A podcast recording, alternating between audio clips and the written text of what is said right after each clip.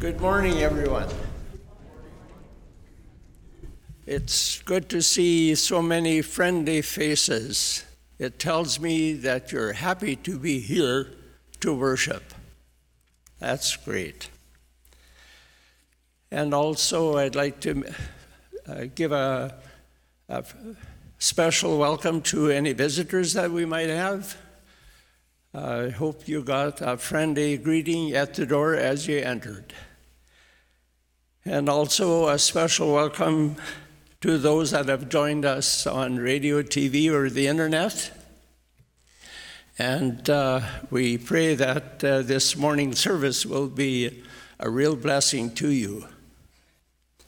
We are now in December, and there is much be before us to be joyful about, such as Christmas celebrations, which have already begun.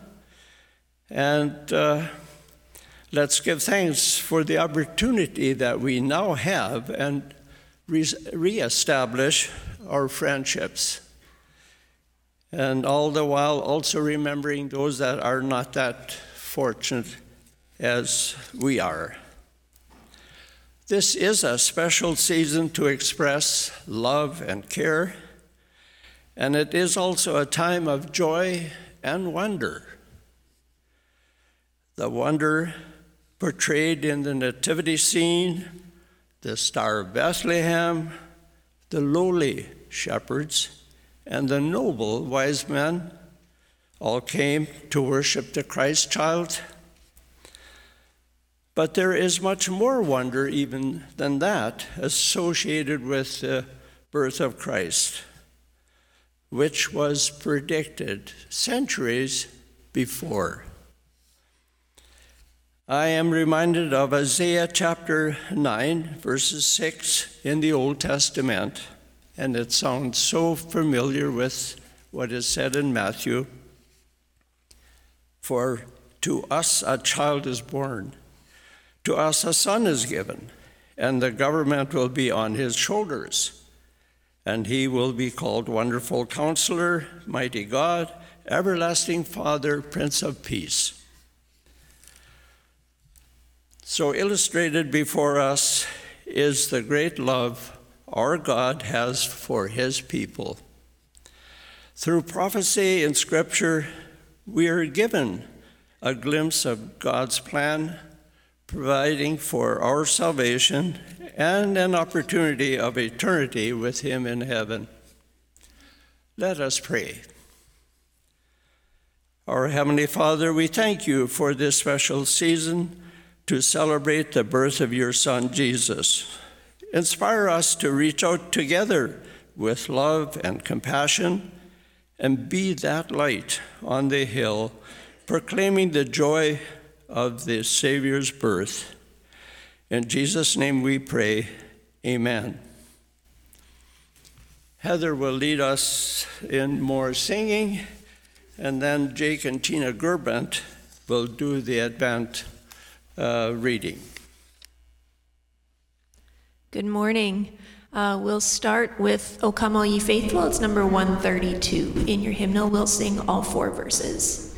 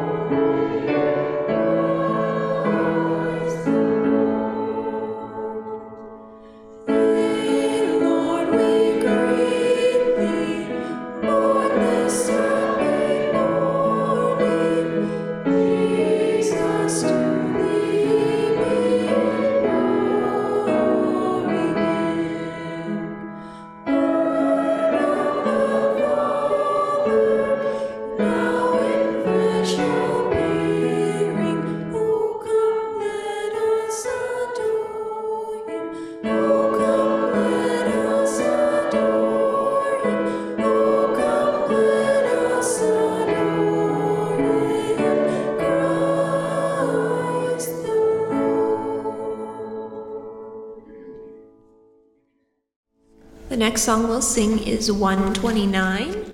Uh, I invite you to stand for the next two songs.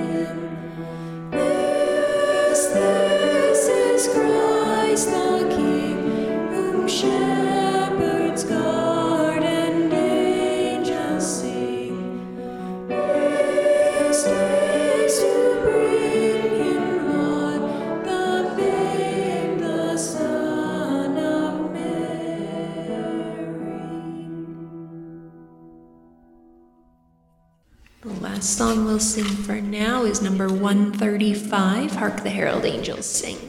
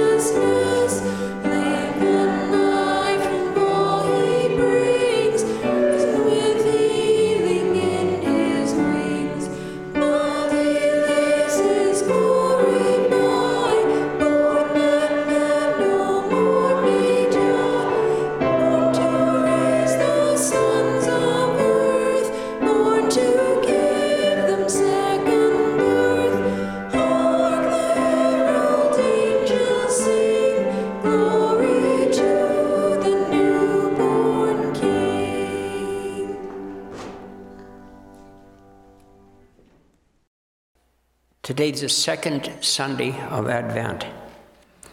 Uh, the topics today are prophet, psalm, epistle, and gospel. And the scriptures are listed in the middle of your front page bulletin. There shall come forth a shoot from the stump of Jesse, and a branch from his roots shall bear fruit. And the Spirit of the Lord shall rest upon him the Spirit of wisdom and understanding, the Spirit of counsel and might, the Spirit of knowledge and the fear of the Lord. And his delight shall be in the fear of the Lord. He shall not judge by what his eyes see, or decide disputes by what his ears hear, but with righteousness he shall judge the poor, and decide with equity, for, with equity for the meek of the earth and he shall strike the earth with the rod of his mouth, and with the breath of his lips shall he kill the wicked. Righteousness shall be the belt of his waist, and faithfulness the belt of his loins. The wolf shall dwell with the lamb, and the leopard shall lie down with the young goat, and the calf, and the lion, and the fattened calf together. And a little child shall lead them. The cow and the bear shall graze, their young shall lie down together, and the lion shall eat straw like the ox. The nursing child shall play over the hole of the cobra, and the weaned child shall put his hand on the adder's den. They shall be full of the knowledge of the Lord, as the waters cover the sea. In that day, the root of Jesse, who shall stand as a signal for the peoples, of him shall the nations inquire, and his resting place shall be glorious. Psalm 72, verses 1 to 7, 18, and 19. Give the king your justice, O God, and your righteousness to the royal son. May he judge your people with righteousness, and your poor with justice. Let the mountains bear prosperity for the people and the hills in righteousness. May he defend the cause of the poor of the people, give deliverance to the children of the needy, and crush the oppressor. May they fear you while the sun endures, and as long as the moon throughout all generations. May he be like rain that falls on the mown grass, like showers that water the earth. In his days may the righteous flourish, and peace abound till the moon be no more. Blessed be the Lord, the God of Israel, who alone does wondrous things. Blessed be his glorious name forever. May the whole earth be filled with his glory. Amen and amen. For whatever was written, I'm sorry. This is the epistle, Romans 15 4 to 13. For whatever was written in former days was written for our instruction, that through endurance and through the encouragement of the Scriptures we might have hope. May the God of endurance and encouragement grant you to live in such harmony with one another, in accord with Christ Jesus, that together you may with one voice glorify the God and Father of our Lord Jesus Christ. Therefore, welcome one another as Christ has welcomed you for the glory of God. For I tell you that Christ became a servant to the circumcised to show God's truthfulness, in order to confirm the promises given to the patriarchs, and in order that the Gentiles might glorify God for his mercy. As it is written, Therefore, I will praise you among the Gentiles and sing to your name. And again it is said, Rejoice, O Gentiles, with his people. And again, Praise the Lord, all you Gentiles, and let all the peoples extol him. And again, Isaiah says, The root of Jesse will come, even he who arises to rule the Gentiles. In him will the Gentiles have hope. May the God of hope fill you with all joy and peace in believing, so that by the power of the Holy Spirit you may abound in hope. Matthew 3, verses 1 to 12. In those days, John the Baptist came preaching in the wilderness of Judea. Repent, for the kingdom of heaven is at hand. For this is he who was spoken of by the prophet Isaiah when he said, The voice of one crying in the wilderness, Prepare the way of the Lord, make his path straight. Now John wore a garment of camel's hair and a leather belt around his waist and his food was locusts and wild honey. Then Jerusalem and all Judea and all the region about the Jordan were going out to him, and they were baptized by him in the river Jordan, confessing their sins. But when he saw many of the Pharisees and Sadducees coming to his baptism, he said to them, You brood of vipers, who warned you to flee from the wrath to come? Bear fruit in keeping with repentance, and do not presume to say to yourselves, We have Abraham as our father. For I tell you, God is able from these stones to raise up children for Abraham. Even now, the axe is laid to the root of the trees. Every tree, therefore, that does not bear good fruit is cut down and thrown into the fire. I baptize you with water for repentance, but he who is coming after me is mightier than I, whose sandals I am not worthy to carry. He will baptize you with the Holy Spirit and fire.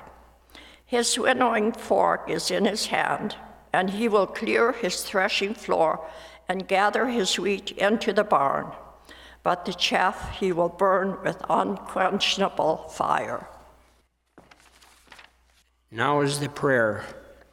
Uh, after the prayer, I would like ask you to stand up and we'll say the Lord's Prayer together. Our Father in heaven, it is marvelous in our eyes that you promised from long ago a salvation that is yet to come. You sent that message of hope through your servants, the prophets, but they will see your steadfast love, love and mercy, and know the faithfulness of our God. Yet, along with the salvation of those who believe, will come the reward of those who despise the grace of God. Judgments will come upon the earth because of the wicked. Father, pour out your, on us your Spirit, that we may gain a heart of wisdom, that we might turn from all wickedness and in humility bend the knee and acknowledge your majestic glory. Thank you, Father, for sending your Son to absorb in his flesh the punishment for our, all our sin. It is with glad and humble hearts that we acknowledge Jesus Christ, who came in the flesh to save his people from their sins. Now, hear our prayer as we pray the way Jesus taught us. Please rise. Join me, please. Our Father, which art in heaven, hallowed be thy name. Thy kingdom come, thy will be done on earth as it is in heaven. Give us this day our daily bread and forgive us our trespasses, as we forgive those who trespass against us. And lead us not into temptation, but deliver us from evil. For thine is the kingdom, and the power, and the glory, forever and ever. Amen. Thank you, John and Tina. I guess if uh, the need arises, there's still the old fashioned way to light that candle. Huh? you might have noticed that uh, Pastor Vic is not uh, present this morning here. He's at Bueller Center this morning. Uh, uh, uh, giving the service there, and but he'll be back though for the adult Sunday school later. Let's take a, a look at the bulletin on page two. Uh, next Sunday, December the 11th, uh, at 10:45, Pastor Dean will have a baptism and membership class in room 130. So uh, take note of that. And then tonight in the fellowship hall at 7 o'clock is uh, an Advent hymn sing with a special black light feature. All are welcome, and coffee is to follow. Then on to page three. Uh, also, note for next Sunday, December the 11th, following the regular service, the Discovery Bible Study applicants, and for those that are still interested or are interested and would, would like to join, we will have a short meeting to discuss plans on how to move forward with the Bible study. And then please note the invitation for men's prayer time here in the church, uh, fellowship hall at 7 a.m. Wednesday, that's in the morning. Coffee and muffins will be provided. We have persons with health needs in Boundary Trails. Uh, our Dave Deck, Dora Peters, John Suderman, and Jeremiah Lexier. And last night, Carol Clausen was also admitted into Boundary Trails. Please re- remember them in prayer. A number of them are gravely ill. Uh, then we have a prayer request. A six week old uh, baby Drew Endelin is in the Winnipeg Children's Hospital. She is a daughter to Dylan and Reve Weeb Altona, who is, our, is also our great granddaughter. And I should uh, give you a brief update. Drew is doing okay. But last Thursday was a hard day. Surgery to attach tubes in her chest was more challenging than anticipated. By the end of the day, Reve and Dylan's courage was challenged. And that's when your prayers are greatly appreciated. This coming week, the immunity treatments begin. Then to carry on, Abe Weeb has now had his surgery in Germany. It went well, and he will be in recovery before returning home in a few weeks. He uh, thanks you all for your prayers.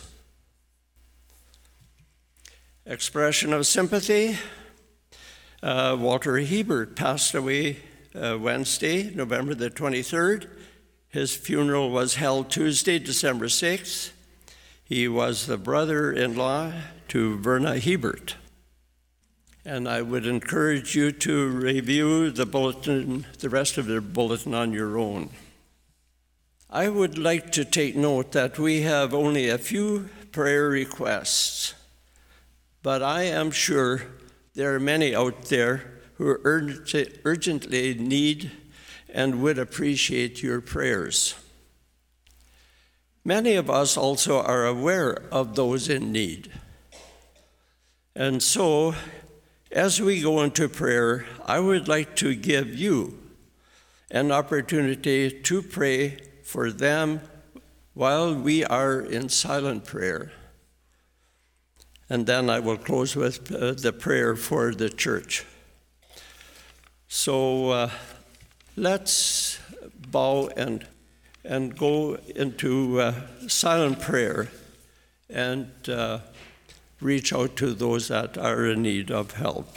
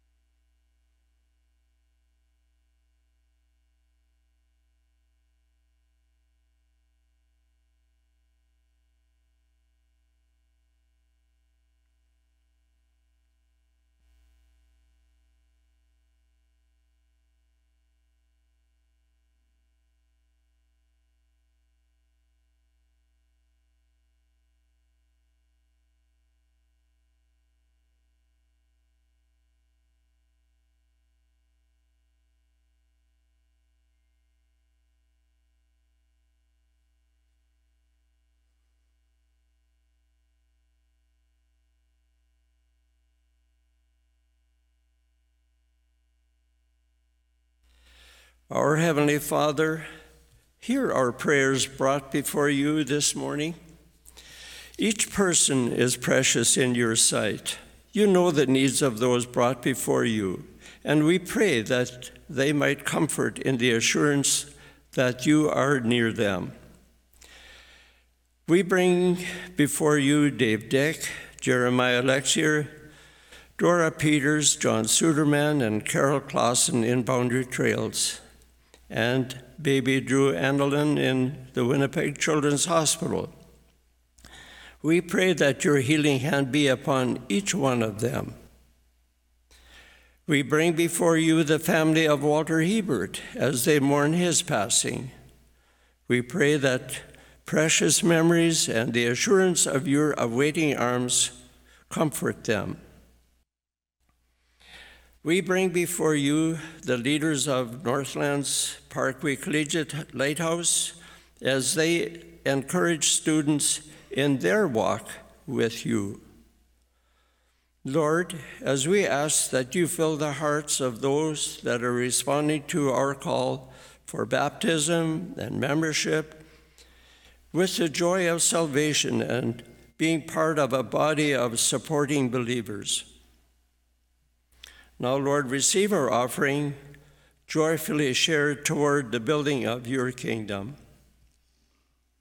Thank you, Lord that you have inspired Pastor Dean to expound on the wonderful re- revelation of your coming and of the blessing at hand for those that believe. Give us an appre- appreciative heart as we receive the message. In Jesus' name we pray. Amen. Ushers, please come forward to receive the offering, and Heather will bring the offertory. The scripture reading following then by Elsie Rempel.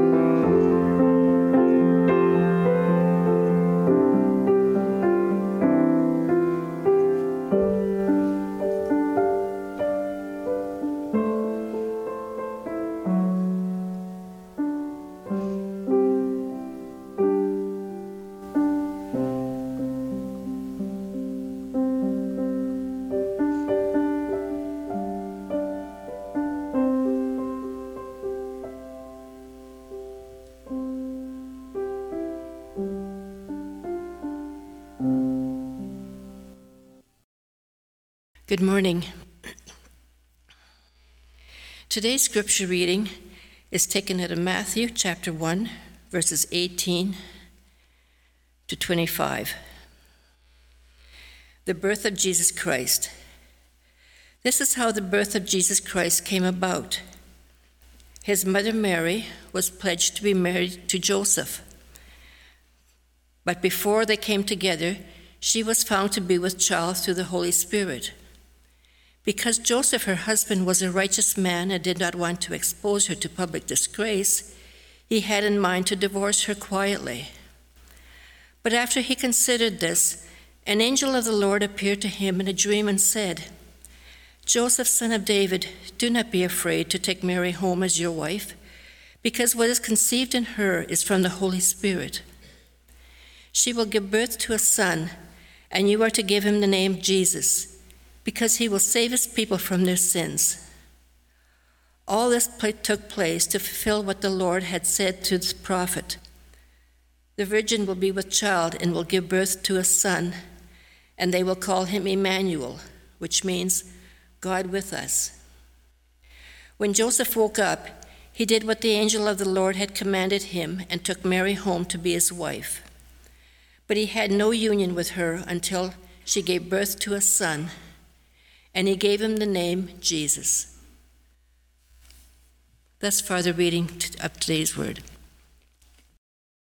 It's a wonderful time of the year when we celebrate the birth of Jesus Christ, his coming. We come into a church that is lovely decorated. We thank the decorating committee, Val Dick and Susan Buchert, and I don't know if there were others that also had a hand in the decorating, and we just love to come to church and to celebrate the coming of our Lord and Savior, Jesus Christ. Greg Laurie tells this story in his book, How to Share Your Faith. We have all come to know the story of singing of the, uh, of the sinking of the Titanic. And one of the things that makes this tragedy so captivating is the realization that the story could have been different had the ship's captain and crew not made so many disastrous decisions and mistakes. We've learned how those in charge repeatedly and flagrantly ignored the warnings of the ice, ice ahead. We know that the captain tried to steer the ship around the fatal iceberg instead of hitting it head on, which, with the advantage of hindsight, would have been the better choice. We also know that there were not enough lifeboats on board. One of the greatest tragedies of the Titanic story is that when the massive ship went under, many of those uh, lifeboats were only half full. Those in the lifeboats could hear the screams of the people, many of their husbands and sons, yet not one boat went back until a long hour had passed. They returned after the screams had subsided. They rowed back to the people only when they felt it was safe, but it was too late. Listen the screams of those who are without Christ can be heard. They may not even realize the severity of their situation yet, but they cry out to us. We must go and pull them into the lifeboats. Close quote. Let's pray. Heavenly Father, as we come into the Christmas season, we know the reason why you came into this world. It was to save mankind, to die in our place, to give eternal life to all those here and will respond. Help us to realize that we have an incredible mission before us, and it is to communicate with those who have not heard. We all have friends and relatives, acquaintances and even people that are sometimes very close to us, but we don't even know their names. And we have the opportunity to build bridges, to be able to share the greatest story that has ever been told of the salvation of mankind. And for all those who will listen, their lives will be transformed, those who will receive this message. We thank you, Lord, that we, we come to this church Many of us here have made that commitment to you. Help us to realize that we have an obligation out of love for Jesus Christ to share with those around us. As we celebrate the Christmas season, help us to be mindful and intentional of reaching out to others. For this we pray in Christ's name. Amen. Christmas time is a joyous season, a time when we get together with family and friends and loved ones, a time when we sing and share, read the word, attend church, have lovely family gatherings, and giving of gifts to one another. Yet the greatest gift in itself is knowing and walking with Christ every day. All of us All of this is great. And we learn that the meaning of Christmas is that Jesus came to save the, his people from their sins. Without Christ, people are lost, like drowning in the sea without any lifeboats. If you are here today or watching by television or the internet and have put your faith in Christ, you have one of the greatest, or not one of the greatest, but the greatest possessions in all of the world. However, this most incredible gift is not to be kept to ourselves. We must give it away. And as we give it away, we never lose it ourselves, but we tell others about the love of Christ and how they too can have eternal life. We need to share with our family, with our friends and acquaintances who have never met Jesus Christ. This morning, we continue in a Christmas message series entitled God's Incredible Gift. His incredible gift that He gave His one and only Son. And if you can remember last week, we talked about the phrase the incredible gift. The incredible simply means unbelievable. It is actually unbelievable that the God of the universe would die in our place, the one who is creator and sustainer would give his life, and we could be recipients and have a relationship with him. It is a gift that was given to us by God the Father of, uh, of his Son that he gave. It cost him everything, it cost him his best. And he gave it for us, and it is the incredible gift. Today, we want to look at the second message of the incredible gift the reason for the gift, the reason why Jesus came. Luke chapter 19, for the Son of Man came to seek and to save what was lost. And Mark chapter 10, verse 45, for even the Son of Man did not come to be served, but to serve and to give his life as a ransom for many. Yes, he gave his life as a ransom, and he stood in our place, and he gave his life. As I've said, the, re- the message titled today is The Reason for the Gift. The Reason. The reason for the gift, number one, is displayed in a couple living a righteous life. A couple living a righteous life, verses 18 through 20. Let me read for you these first three verses. This is how the birth of Jesus Christ came about. His mother Mary was pledged to be married to Joseph, but before they came together, she was found to be with child through the Holy Spirit, because Joseph, her husband, was a righteous man and did not want to expose her to public disgrace. He had in mind to divorce her quietly. But after he had considered this, an angel of the Lord appeared to him in a dream and said, Joseph, son of David, do not be afraid to take Mary home as your wife, because what is conceived in her is from the Holy Spirit. As Matthew carries the stories of the birth of the Lord Jesus Christ, his focus is on Jacob, I mean, pardon, pardon me, on Joseph and his response. While Luke, when he, when he records the story, it focuses on Mary and her response. Notice that there is no introduction or background to the couple. It is assumed that the reader will know and understand the story that is being presented. Mary was pledged to be married to Joseph, and the Jewish marriage had two stages. The first stage was a parent went out looking for another child who was compatible with theirs so that those two children could be betrothed. Once someone was found and the other parent agreed, an engagement took place. Both the husband and wife to be would continue to live with their parents until the day that that would take place. And usually that engagement would take a year's time. But this engagement was considered marriage already. They were married. They had come and they were betrothed to one another, except they never had any sexual relations until the wedding day. The second stage was when the man would take the woman home. And according to the Levitical law, if the woman was found to be pregnant at this stage, she could be put to death or divorced, and vice versa for the man. Somewhere along the line, Joseph found out that Mary was pregnant and wanted to divorce Mary quietly because he was a righteous man. The term righteous man does not mean that he was without sin or that he was perfect, but rather that he followed the law.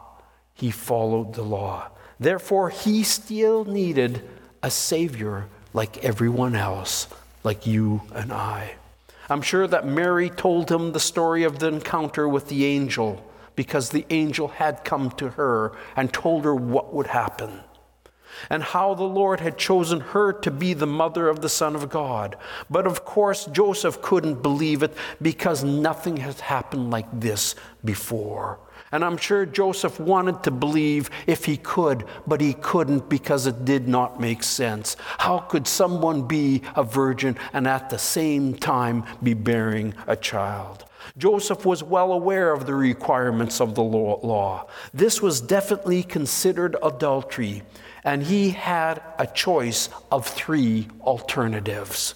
The first, he could publicly give her a certificate of divorce and disgrace her and her family. The second, he could give her a public divorce and have her stoned. Third, he could divorce her and do it privately and not disgrace her. Verse 19 tells us that he was a righteous man. He chose the last one, even though his heart was broken by the seemingly act of adultery. Joseph did not want to take any revenge on Mary. He laid down his rights so he could put her aside and do justice. He was not trying to get even or to extend any extra pain or do anything such as that. He was doing what he believed was right. After Joseph had decided to divorce Mary privately, the angel of the Lord intervened. In verse 20, the Lord appeared to Joseph in a dream and told him not to be afraid to make Mary to, to take Mary home as his wife. This is a good reason why the Lord told uh, why the Lord told Joseph not to be afraid. Joseph and Mary were betrothed to be married, and here she was pregnant. News must have spread around in gossip, and now Joseph must bear the brunt of it. People would be thinking that he had committed fornication with him, and it looked like he was the bad one. But Joseph did that did not bother Joseph because he still did what was right. People would think the horrible about him, but he still, as I said, did what was right. However, I want you to notice something important here. Verse 19 indicates that Joseph was a righteous person, as I've already said a number of times. But Mary was also a righteous woman. Mary was a righteous woman. She had not committed adultery because the child that she was carrying was of the Lord. Instead, she had kept herself pure, which is why the angel of the Lord appeared to tell Joseph. The, this now leads us to the second step of the reason for the gift. Number two is confirmed in a promise that a son will save his people from their sins. The reason for the gift, number two, is confirmed by a promise that a son will save his people from their sins. Verses 21 through 23. She will give birth to a son and you are to give him the name Jesus because he will save his people from their sins. All this took place to fulfill what the Lord had said through the prophet The virgin will be with child and will give birth to a son, and they will call him Emmanuel, which means God with us. In these three verses, we learn some interesting things in the name. Eh, eh, In the names the Son received, and not only in this verse, but a little bit further um, ahead when we started reading this portion of Scripture. First, he was to be given the name Jesus. Jesus was actually a common name. And it was the Greek name for the Hebrew equivalent, as I've said before, I think in last week's message, Joshua, which means Jehovah is salvation. Many parents like to name their names after godly men and women in the scriptures, such as David or Jeremiah, Joseph, Mary, and other names. So the name Jesus was a noble name, but it was a familiar name. However, later, Jesus was given another name by which he became known Jesus the Christ. Jesus the Christ. Christ means the anointed one, and the Greek equivalent is Messiah. The children of Israel were waiting for the coming Messiah or the king who would set up his kingdom in the world and deliver them from their enemies. They had been waiting for this for a long time, especially since the dominance, dominant Roman Empire was over them. So Jesus was a human name, while Christ was the official title Messiah, King. The last name the child is given is Emmanuel, which means God with us. This is the prophecy that was given to Isaiah in Isaiah chapter 7, verse 14. Therefore, the Lord Himself will give you the sign. The virgin will be with child and will give birth to a son and call him Emmanuel. Mary was going to bear the son, the Savior of the world. She would bear, she would be a virgin, and the, and the conception that would take place would be miraculous. She would bear a child who would be fully God and fully man. Matthew points out the name Emmanuel means God with us. It paints a picture for us that Jesus Christ God, is that in Jesus Christ, God is not distant from us. He's not. On the contrary, He is with us, beside us, and in us. Hebrews chapter 5, verses 15 through 16, gives us a tremendous and an extraordinary promise. For we do not have a high priest who is unable to sympathize with our weakness but we have one who has been tempted in every way, just as we are, yet without sin. Let us then approach the throne of grace with confidence, so that we may receive and find grace to help in our time of need. We can approach the throne of grace with confidence, not with shirking back, knowing that Jesus Christ and pay, came and paid the price for us, and now we have access to the Father. Who in turn will help and, and, and um, minister to us. And Hebrew chapter 13, verse 3 says, God said, Never will I leave you Never will I forsake you. The promise is in Jesus Christ, Emmanuel, God with us, every step of the way that we walk the journey here on this earth. Verse 21 points out the reason why Jesus came. You are to give him the name Jesus because he will save his people from their sins. That's why Jesus came. That is why Jesus is who he is. He came to save us from our sins and give us new life. Therefore, we have an incredible responsibility and opportunity to share the good news this Christmas with our family, our friends, and others who do not know the Lord or who may never have made a decision for Christ. That is the meaning of Christmas, which is why Jesus came. It came to be the Savior of the world, and not just my Savior and your world uh, and your Savior, but the Savior of everyone else.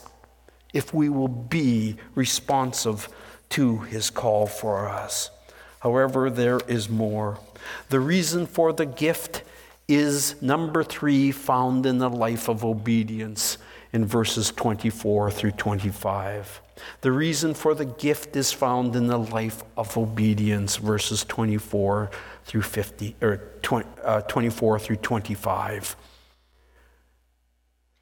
When Joseph woke up, he did, he did what the angel of the Lord had commanded him and took Mary home as his wife. But he had no union with her until she gave birth to a son, and he gave him the name Jesus. Who gave him the name Jesus? Joseph gave him the name Jesus. That's what the angel had told Mary what the name would be. When Joseph gave him the name Jesus, he was accepting him as his earthly father, although it was the heavenly father who begot him. Joseph was living a life of obedience. Once again, he was righteous but not perfect. Instead, he strove to live a life according to the scriptures that's the way we should be living our lives. But more importantly, that we are believers, we have the help of the Holy Spirit who will strive with us and help us to live the Christian life. According to verse 25, when Joseph married Mary, he had no relations, relations with her until she had given birth to a son. Joseph understood that all the things happening to Mary were of the Lord. In verse 25, we can see that Joseph is self controlled, and self controlled is one of the fruits of the Holy Spirit. Mary was the only woman in the world to give birth to the child to a child and remain a virgin. Of course, we can't understand that because this was a miracle. Humanly speaking, this was impossible, but all things are possible with God. Do you believe that? All things are possible with God. Did you know that the greatest miracle that Christ did was not walking on the water or the feeding of the 5,000, the healing of the lame or the blind and the sick? Or raising the dead or turning the water into wine. The greatest miracle he does is to come into a person's life and to transform them and to give them new eternal life that will last forever. The reason why we have Christmas is because Jesus came to save us. He came to save people from their sins. You and I can be a part of this as we share the message of the transforming power of Jesus Christ with those around us. Are we going to take the opportunity to do that this Christmas? Because we know Him as Savior and Lord. And what about others who don't? What about them? Do we just sit idly by and say, Well, it's nice knowing you, but I don't want to embarrass myself by trying to share the gospel with you? Greg Laurie wrote a book, How to Share Your Faith. He was born in 1952. When he was 17 years old, he came to faith in Christ. He was born to a home, was a single mom his wife, his, his mother, had seven husbands. He lived the life of abuse, drugs, alcohol, and then finally, when he was 17 years old, he came to faith in Jesus Christ. Today, he is the pastor of a church that he started of Harvest Fellowship in Southern California. Over 5,000 people in his church another 250,000 that, that watch by internet, and 80 ministries that he ministers around the United States and other places. And he tells how he come to Christ and changed his life when he was 17 years old. This is what happened two weeks after he had first met the Lord.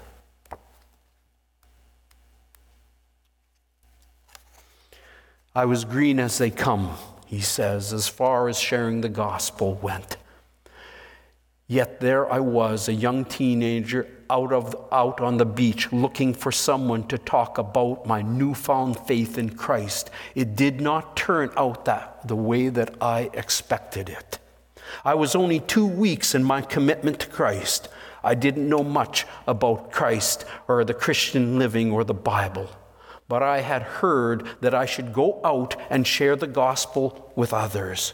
So one day I went down to the beach, the same one where I used to make a point of avoiding any Bible toting Christian who might try to convert me.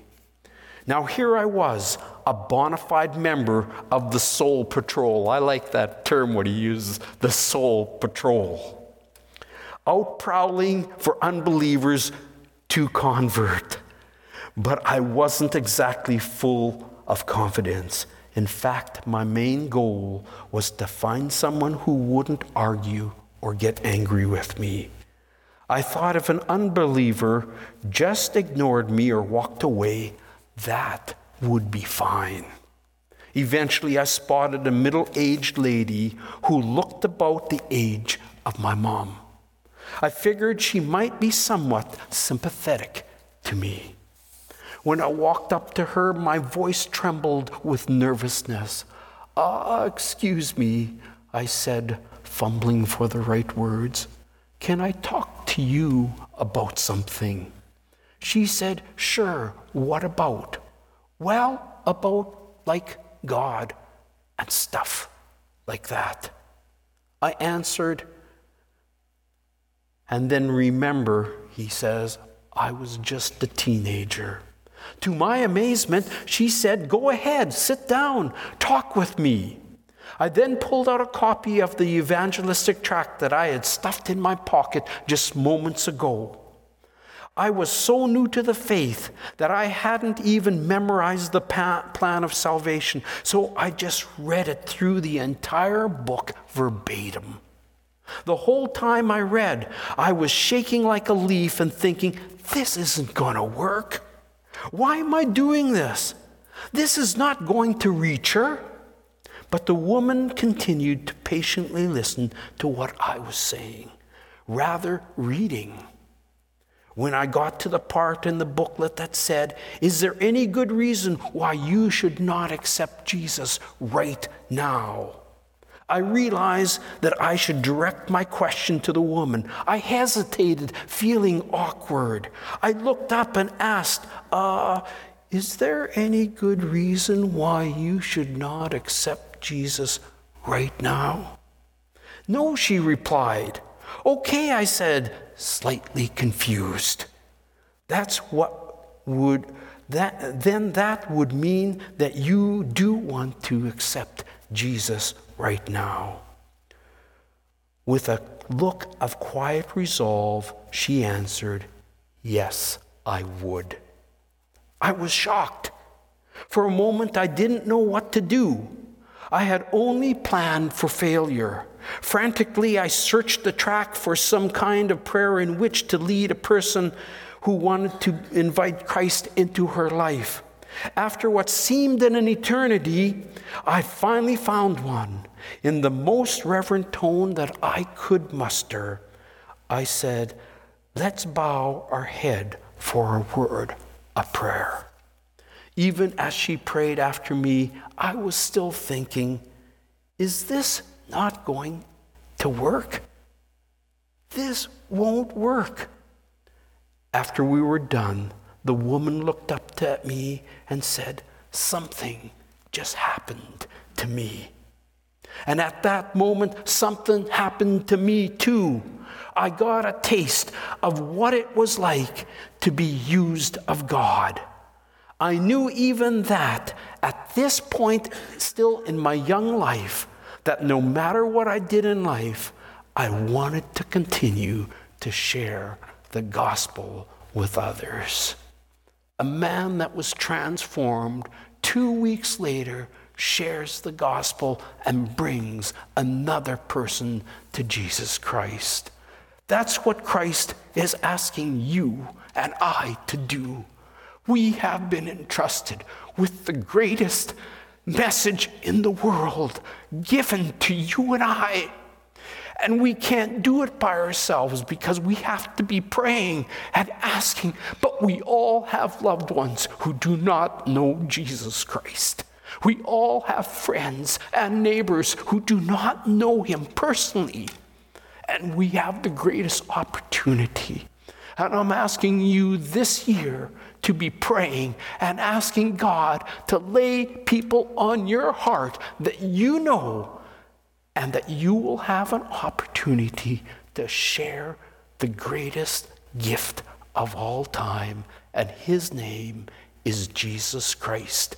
And he will change their life and he'll change yours and mine as he gives us a new, fresh experience of what it means to bring people to Christ.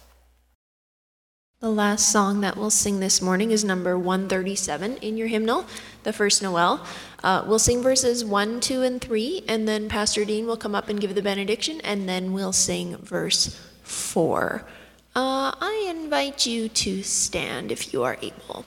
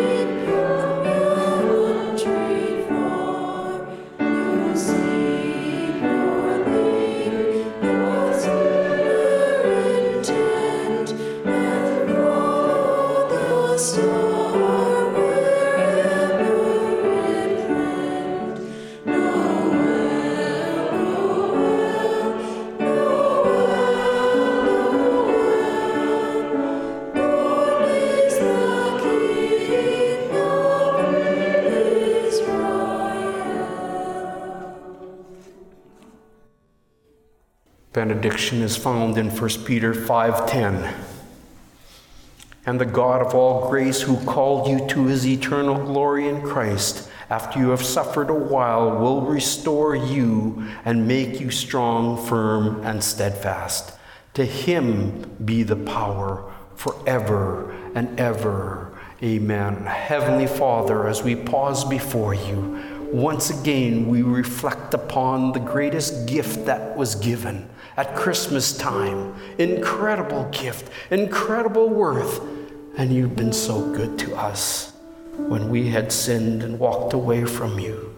We were born and steeped in sin.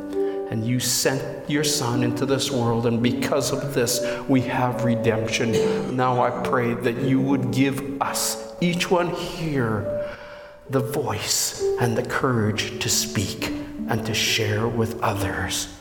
May we do it through prayer. May we do it through compassion. May do, we do it because we love others and we want to see them have eternal life and to see them in heaven. I pray now, Lord, that you would go with us into this new week and give us the strength to live a life that will bring honor and glory for you. For we pray this all in the powerful name of Jesus. Amen.